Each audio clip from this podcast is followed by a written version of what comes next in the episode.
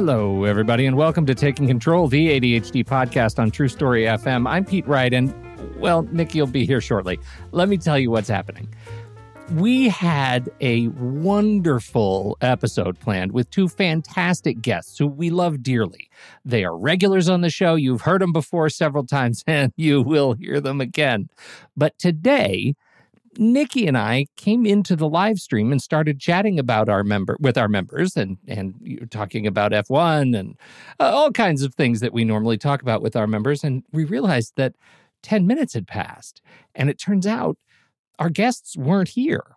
Well, there was a massive scheduling snafu and they never really confirmed amongst themselves after they confirmed with us that they were going to be on the podcast and they just didn't show up. They will be on again soon. Instead, we just started taking questions from the people who'd shown up to the live stream. So I thought, you know what? We've got nothing else to post this week anyway. Why don't I just let you know?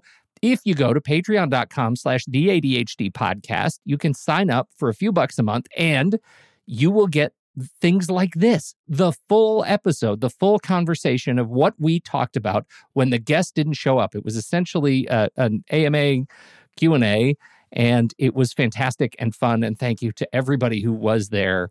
And uh, i think uh, you know we did some good in the world. Anyway enjoy this little snippet. It's not the whole conversation if you were in Patreon, you would have your very own private uh, podcast feed and you would see the entire version. The entire conversation was like 45 minutes or something. So, uh, anyway, great thanks to everybody. Our thanks for rebooking the guests that you will hear again in the future.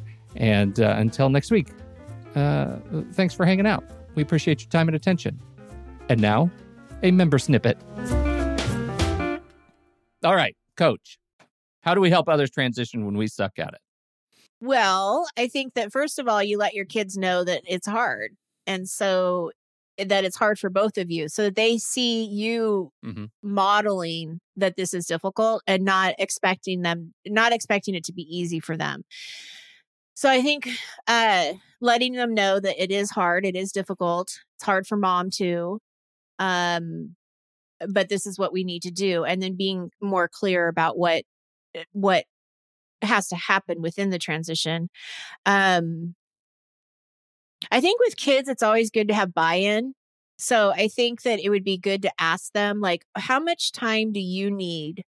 Uh, or how much of a warning do you mm-hmm. want me to give you before we have to go do something else? Is five minutes good? Is 10 minutes? Now, asking a toddler or somebody that's young, right. that's not going to make any difference. They don't know what that is. But somebody that's older, they could say, well, can you just tell me in five minutes or something mm-hmm. like that? But it's so that they have some kind of empowerment to it or they have some part of the decision, I think is really helpful. Um, and I think you guys, you know, together say, yeah, we're using this alarm because I need it too. I need it just like you do.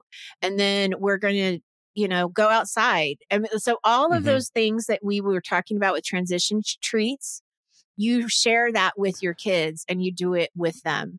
And then they see you doing it and it right. makes it more normal and understandable there it is, is difficult a, to uh, do. When, when I hear I this, it all, it all comes back to like helping helping others around you develop their skill of efficacy, right? Self efficacy. How effective are you mm-hmm. in a um, in actually moving forward toward the things that you need that you know are most important and need to get done. And uh, Albert Bandura was the the psychologist who came up with this sort of model of self-efficacy, and it comes from four different according to his model four different areas that actually create agency in in your life performance outcomes are the ones that positively and negatively uh, like experiences that we have when we're performing when we're doing good transitions when we do it well those outcomes actually help reinforce us being able to do it well later. The next one is vicarious experiences and um, vicarious experiences it, it's all about people developing their own internal sense of a skill whatever that skill is in this case transitions, by watching how other people model transitions. And that's the one that's most challenging, I think, for those of us who want to help people with transitions but suck at it ourse- uh, ourselves, right? Because we are we're struggling with it ourselves. We can't be great models when we don't feel confident doing it ourselves. But luckily, there are still two more areas in Bandura's, um, you know, efficacy model. One is physiological feedback, which is, you know, I look at this where, uh, like, when you hear a gymnast say, "Hey," when I'm in the air, I have jumping around and doing all my flips, I have a great sense of spatial awareness. Like my body is giving me feedback as I'm doing something well that's reminding me, oh, I'm doing this well. And so you coach somebody to say, hey, when you make a great transition or when you're trying to learn this new thing, understand what the somatic experience is. When you've done a good transition think about how it feels to make that transition and are you angry or are you happy? Are you calm? And and your body will create a sense or somatic memory of that thing. And the fourth area is verbal persuasion and that's the one where we have the most control right? Where we get to say hey, I'm proud of you for doing that. What you just did was great, right? Creating that sort of verbal feedback that says, hey, you're doing the right thing at the right time goes a long way toward influencing what it is that um, that you're trying to accomplish. And uh, so those four things: performance outcomes, vicarious experiences, physiological feedback, and verbal persuasion. That was all part of Bandura's model. And uh, there is this there's this one other one, number five, that a, another uh, psychiatrist came along and said is James Maddux, and this was in in uh, you know a, a, little while ago, a decade ago or so, and said you you also have to add creative visualization, or he calls them imaginal experiences, where you actually are practicing doing something over and over and over again in your mind and thinking about the other four performance outcomes verbal what have you gotten through verbal persuasion? How does it feel in your body to do this thing and vicarious experiences?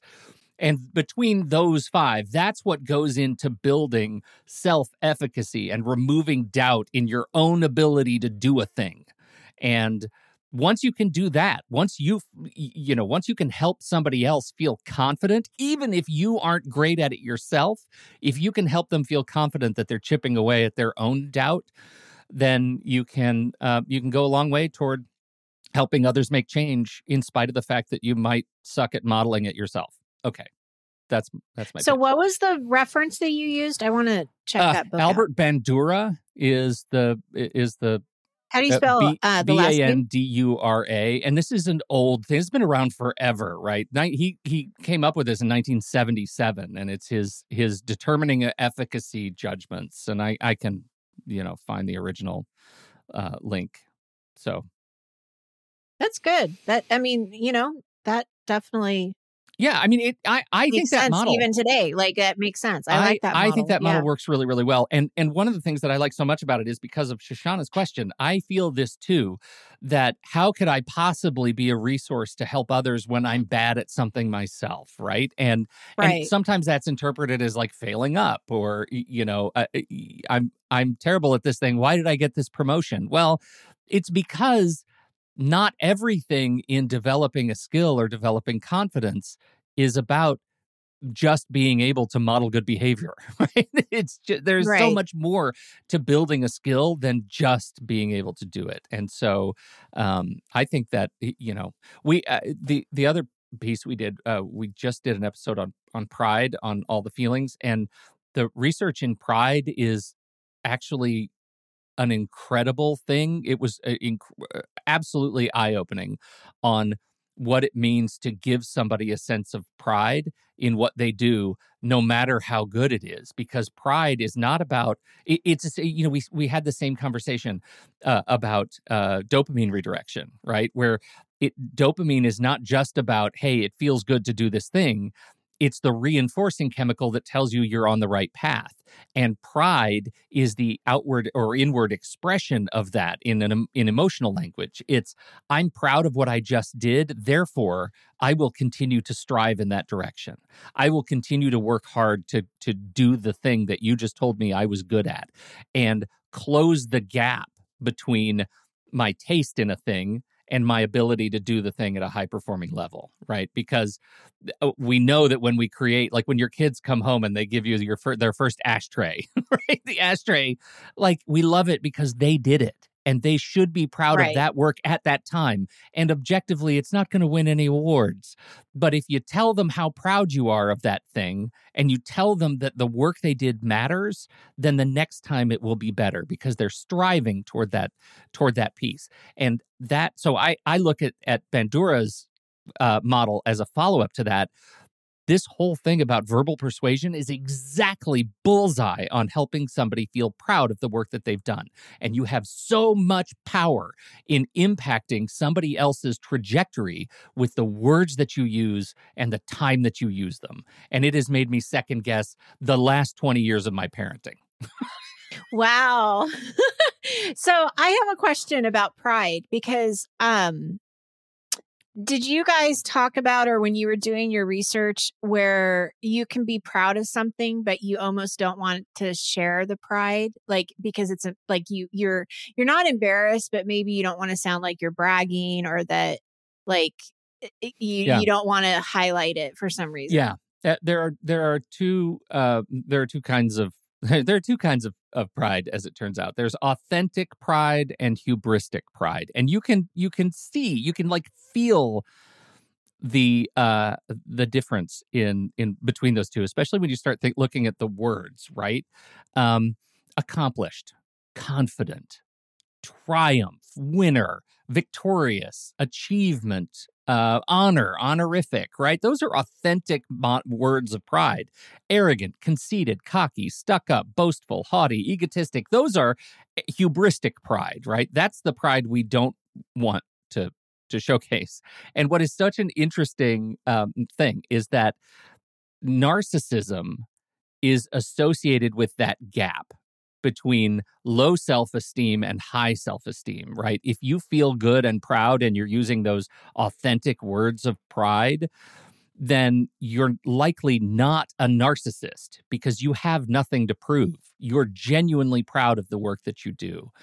And if you have very low self esteem, you are much more likely to be cocksure in a public situation, to be the annoying person who is using, uh, who is reflected on as the person who is cocky and conceited and stuck up. It's because they have nothing else in their sort of foundational, like, you know, their ego is so fragile because they don't really have, they don't know what it feels like to be proud and so all they have are the words, like the trappings of pride, what pride looks like to them and what they want to achieve. And that is a pitiable place, right? That's a pitiable place. And it's it like the it's all wrapped up in like, oh, you just bought a, you know, two hundred thousand dollar sports car. I wonder what you're making up for. Right? That's the joke, right? And it's it turns out it's yeah. not a joke. It's just the ego that's small and right. so you have to make up for it with externalities. So I think this research on authentic versus hubristic pride is fascinating, and uh, and the power that it has to, um, you know, to to teach. Mm-hmm. That was fun. Look at that little rabbit hole we went down. That was one question. Bring it. And I'm a show that. in itself.